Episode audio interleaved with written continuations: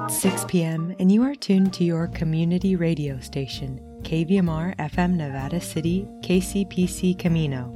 Today is Monday, March 7th. I'm Kelly Reese, and this is your KVMR Evening News. Tonight on the California Report, a record that no one's excited about. The average price of gas in California tops $5 a gallon for the first time in history and heated debate over California State Park's possible renaming of a controversial Folsom Lake State Recreation Area. Then in national Native news, a look at two opposing mask mandate decisions from the Navajo Nation and St. Regis Mohawk Tribe. We'll take a look at local news and weather before Felton Pruitt speaks to David West, the Nevada County Veterans Service Officer. This is the California Report. I'm Saul Gonzalez in Los Angeles.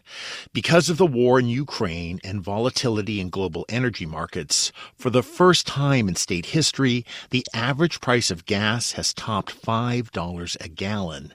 And that's causing gas pump sticker shock at filling stations across the state. Here in Southern California, motorist Melvin Funes talked to me as he filled up his truck in South LA. 16 gallons. 16 gallons. 92.95.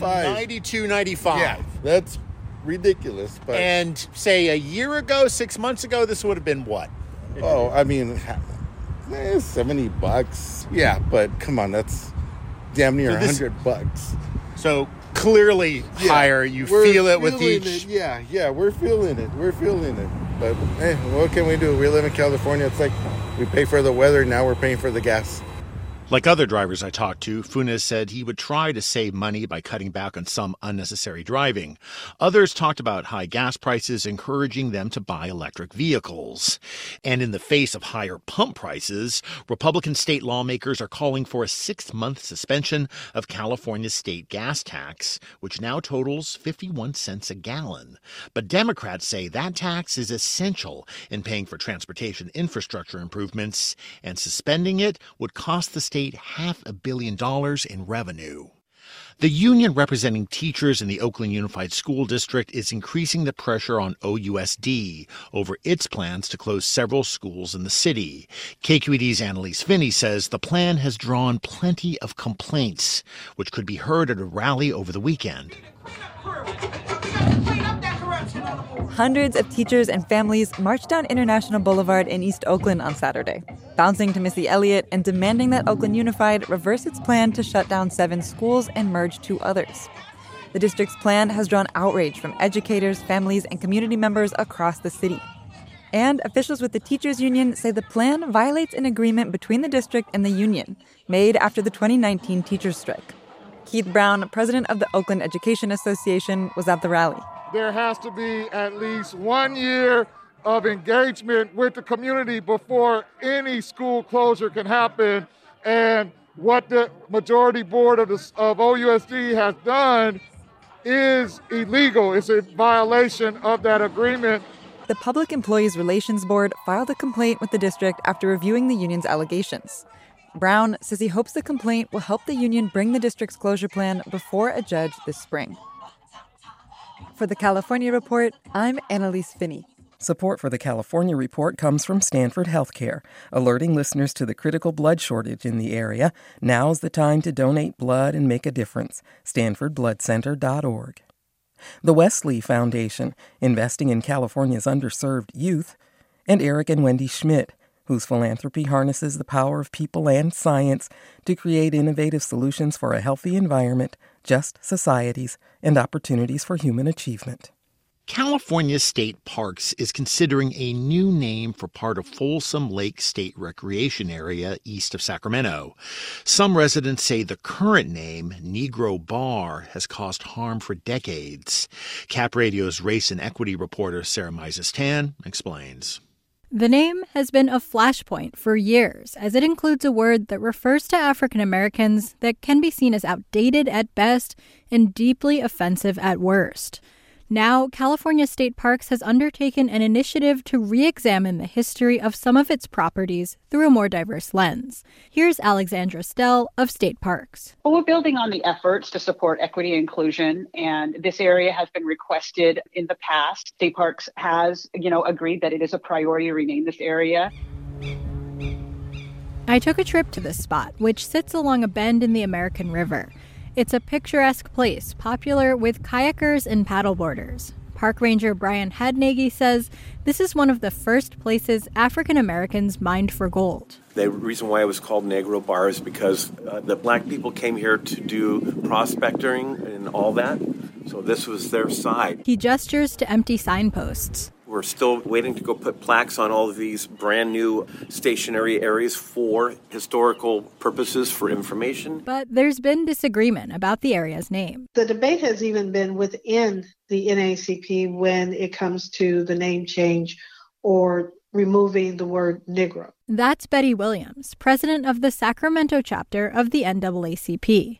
She says the word used in the area's name hasn't always been a slur. During that time, the word Negro was considered a professional and a word that described professional, hardworking African American individuals, African American blacks. A strong advocate for keeping the current name is Michael Harris. He's a black local historian who doesn't see the need for change. Given the contextual nature of the time frame in question, 1840 to 1875, the notion of focusing on the name is intentionally disrespectful. It presupposes disparaging treatment, and it certainly negates any of the contributions of the people of African descent in the gold rush era. He says he's concerned about the watering down of history to make some people feel more comfortable. If we're going to say the N word and put a 21st century context to it, it is disrespectful. You, nobody's going to be called Negro today, but historically, that's what we were. But Jen Johnson, who's a longtime Folsom resident, disagrees. As a black woman, she says she feels uncomfortable with the park's current name.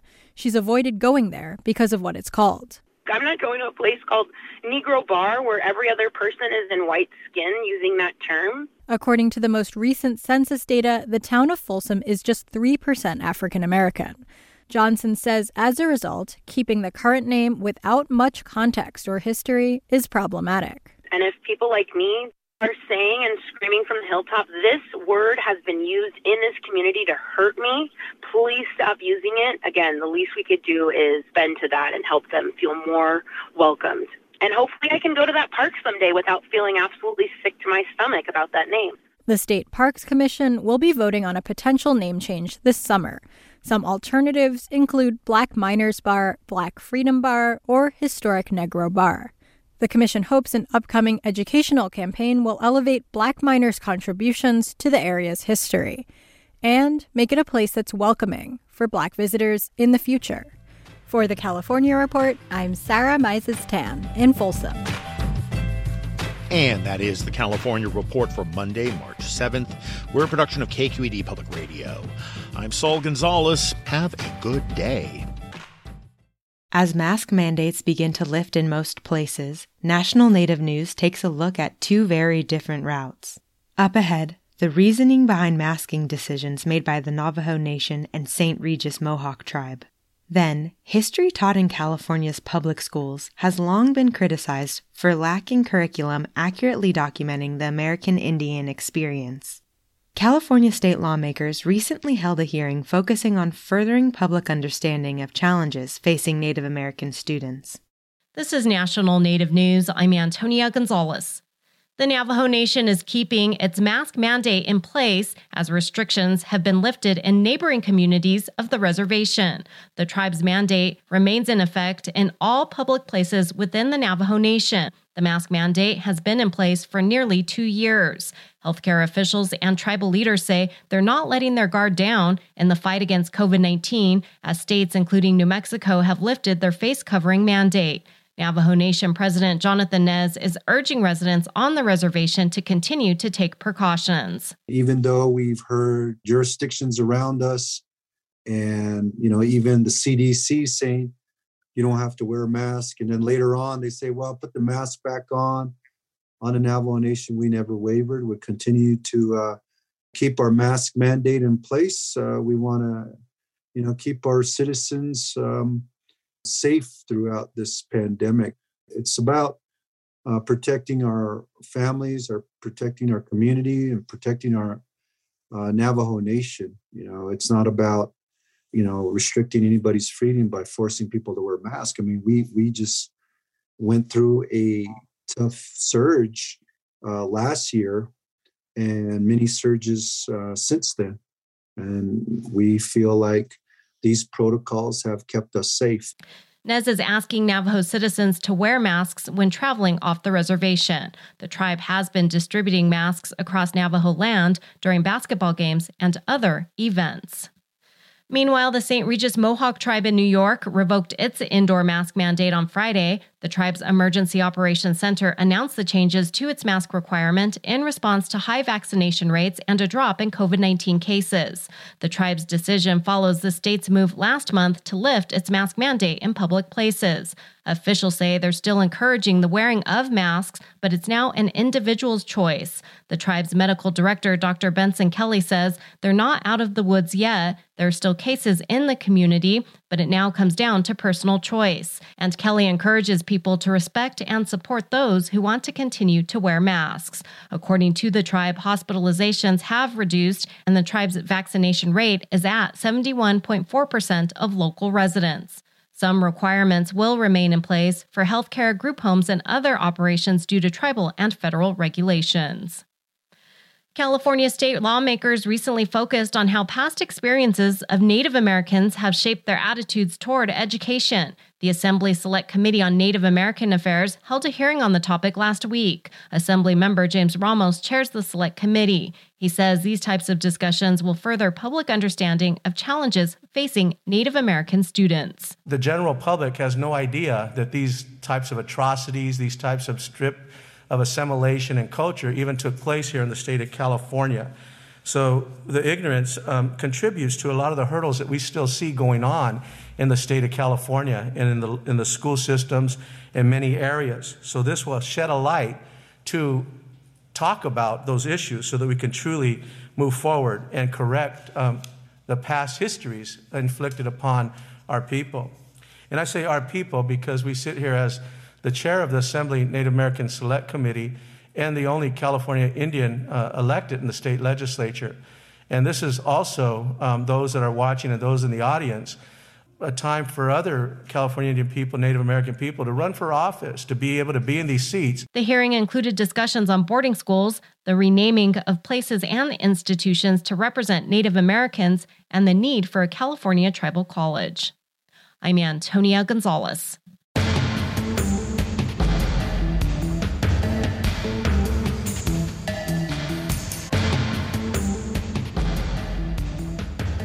National Native News is produced by Koahnic Broadcast Corporation with funding by the Corporation for Public Broadcasting. Support by the Albuquerque Hispano Chamber of Commerce's Convention and Tourism Department, providing complete convention and visitor planning services to Hispanic and Native American conventions. Information on convention and tourism services at ahcnm.org. Support by the Center for Indigenous Cancer Research at Roswell Park Comprehensive Cancer Center, dedicated to cancer research, medicine, and cancer care for indigenous population. A no-charge online risk assessment tool is available at roswellpark.org/assessme.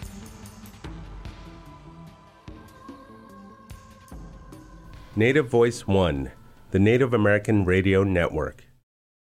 Now let's take a look at today's regional news. Nevada County Public Health reports 26 new confirmed COVID 19 cases today. Four people are hospitalized. The Tahoe National Forest began a 41 acre pile burning project today in the Madrone Springs area east of Nevada City off Conservation Road. This area is part of the Western Nevada County Community Defense Project. The prescribed burn will continue through tomorrow. According to an interactive state map on the Sacramento Bee's website, Nevada County currently has California's 10th highest gasoline price. The data, collected by the American Automobile Association, shows Nevada County's average gallon of gas at $5.44. That's over 30 cents higher a gallon than neighboring Yuba and Sierra counties and nearly 20 cents higher than Sacramento County.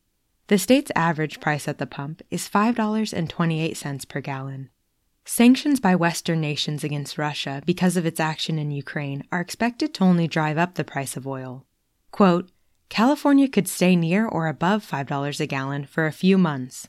It could get worse than that if Russia further inflames the situation, end quote, says Patrick De Haan, head of petroleum analysis at GasBuddy. Mono County residents see gas prices pushing $6 a gallon, at $5.92 a gallon, they're currently California's priciest county in terms of petroleum. Sacramento area schools are front page news once again for a string of racist incidents. Last month, racial expletives, a swastika, and other hate filled messages were found plastered on the walls of Abraham Lincoln Elementary School. Sacramento County sheriffs announced today they have identified two high school students from a nearby high school responsible for the graffiti. The vandalism at Abraham Lincoln closely followed an incident at C.K. McClatchy High School, in which a student scrawled the words colored and white over a water fountain. Saturday, March 4th, video was recorded of, quote, blatantly racist heckling at an El Dorado Hills school during a girls' soccer final. During the Division I Northern California's girls' soccer game between Oak Ridge High School and Buchanan High School, taunts against the visiting team came from the Oak Ridge student section. Black students and staff members of Sacramento area schools have also been harassed on campuses, from a Sacramento City Unified teacher using racial slurs to anti black rhetoric graffitied on walls of West Campus High School directed at the school's black vice principal. In January, a family in Folsom withdrew their daughter from Folsom High School after the school failed to address months of racist harassment. Students were pulling 15 year old Anaya Pierce braids, calling her slurs and bullying her on social media. Many point out this is nothing new for the district. Berry Accius, founder of Voice of the Youth, a nonprofit organization, addressed these incidents. Quote, Folks that believe that we're searching for or creating racial issues because of what happened at McClatchy, this is not us creating anything. We are here trying to support students, support faculty, and create change. That's all we're trying to do. End quote. This reported by the Sacramento Bee. Now let's take a look at our regional weather. The National Weather Service forecasts dry weather with milder temperatures early this week. Another weather system will brush by to the east later Wednesday, bringing a few showers to the northern Sierra. Expect winds to return Thursday. For those in Grass Valley and Nevada City, tonight mostly clear with a low around 38. Tomorrow, sunny with a high near 62. In Truckee and Lake Tahoe, tonight mostly clear with a low around 18. Tomorrow, sunny with a high near 46. And in Sacramento and Woodland, tonight, mostly clear with a low around 39, gusts as high as 18 miles per hour. Tomorrow, sunny with a high near 72, light and variable wind in the morning. You're listening to the evening news on KVMR.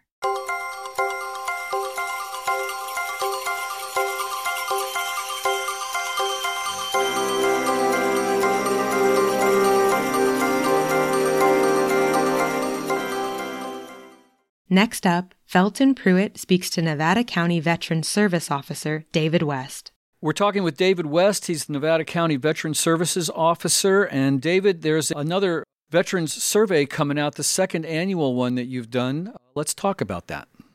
Well, thank you very much. We have released our second annual Nevada County All Veterans Survey.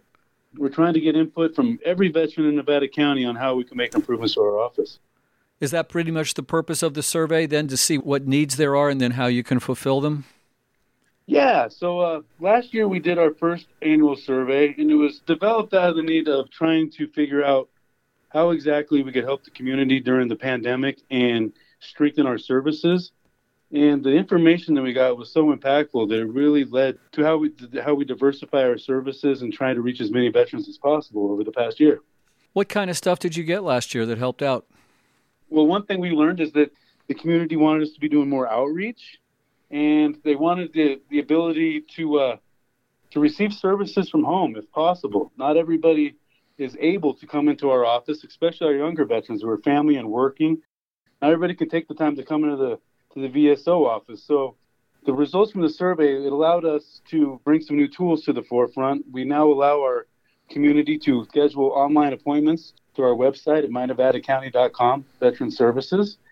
Um, you can schedule your own appointment online. You can apply for certain DMV benefits. Dependent children of veterans who are service connected can apply for their college fee waiver online. We really tried to expand that service. We developed a virtual VSO. And the most impactful thing that came out was did the community really let us know that they wanted us to try and focus on solving the homeless veteran problem that we had in Nevada County? And when we got those results, it allowed us to announce that we were focused on reducing veterans' homelessness in Nevada County to functional zero. Do you have a number right now of how many veterans are homeless here in our county? Yes, I do. As of right now, when we first made our announcement last June that we were focused on that, on reducing our, the count of our homeless veterans, we were at 29, which was a significant milestone. And I can tell you right now, as of this date and time, we are at, we're sitting at 17. So hopefully by the next time we talk or, or, in the next six months or so, we can bring that number down to zero, which I'm sure is the number we're all looking for. Yes, sir. Um, when we get some more housing projects that are going to be completed by then, we are guaranteed to have at least 10 to 11 of those veterans in housing by the end of June uh, 2022. We're talking about the veteran survey. How do folks get the survey and fill it out? We're going to be released. It's going to be going out in the CEO's newsletter. You can access it through, you, you can either call my office, we can mail it to you, you can pick it up in our office, or uh, you can find it online on our website. And what's the website? The website is mynevadacounty.com, Veterans Services. And you said there was a phone number to call too. What's that? Uh, the phone number to our office is 530 265 1446.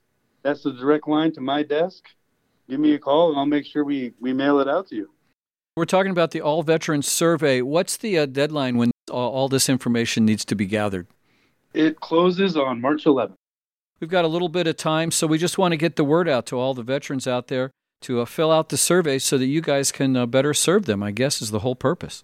Yes, and we're going to make sure that the that another letter goes out in tomorrow's CEO's newsletter so people will be able to access it from there as well. We're talking with David West. He's Nevada County's Veteran Services Officer.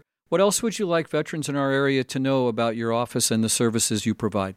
Well, over the past year, we've really changed the way we provide services. We used to have every Thursday was dedicated to walk-in Thursdays, and we decided that that wasn't sufficient enough based on some of the feedback we got last year through the survey as well. And we now have every day's walk-in day. We have a staff member dedicated every day to handling our walk-ins. Tell people where the office is. Our office is located at 988 McCourtney Road in Grass Valley, California, near the fairgrounds in the Brighton Greens facility. And I encourage everybody to come in. We've really made it a very special place for veterans to hang out. When I first started in 2018, it wasn't very welcoming for veterans. It's kind of cold. Now, when you come in, you know that this is the place where you're supposed to be. We offer food, refreshments. We even got ESPN all day, got some reading materials. We also established a training program that I'm really excited about. Every Monday morning at 9 o'clock, our staff is being trained on something veterans benefits related by a subject matter expert from an outside agency. And the thing that is unique is that we are the only county in the state of California that has a dedicated training plan. I implemented this training plan because we got we had complete staff turnover during the pandemic, and I needed to we needed to flatten that learning curve. And the best way to do that is through training. So We've got a really good staff. We're here. We're constantly trying to get better. We're constantly trying to get feedback on how we can get better and listening to the community. And because this is the community's veteran services office, I'm just a steward of the office. It's up to the community on how they want us to provide benefits, and this is how they can provide some feedback on that. We've been talking with David West. He's Nevada County's Veteran Services Officer. We've got the second annual All Veterans survey coming out. Once again, give them the website in case they want to get a copy of the survey. Yes, you can access the survey through mynevadacounty.com at Veteran Services. Thanks so much for all the information, David. All right. Well, thank you very much, sir.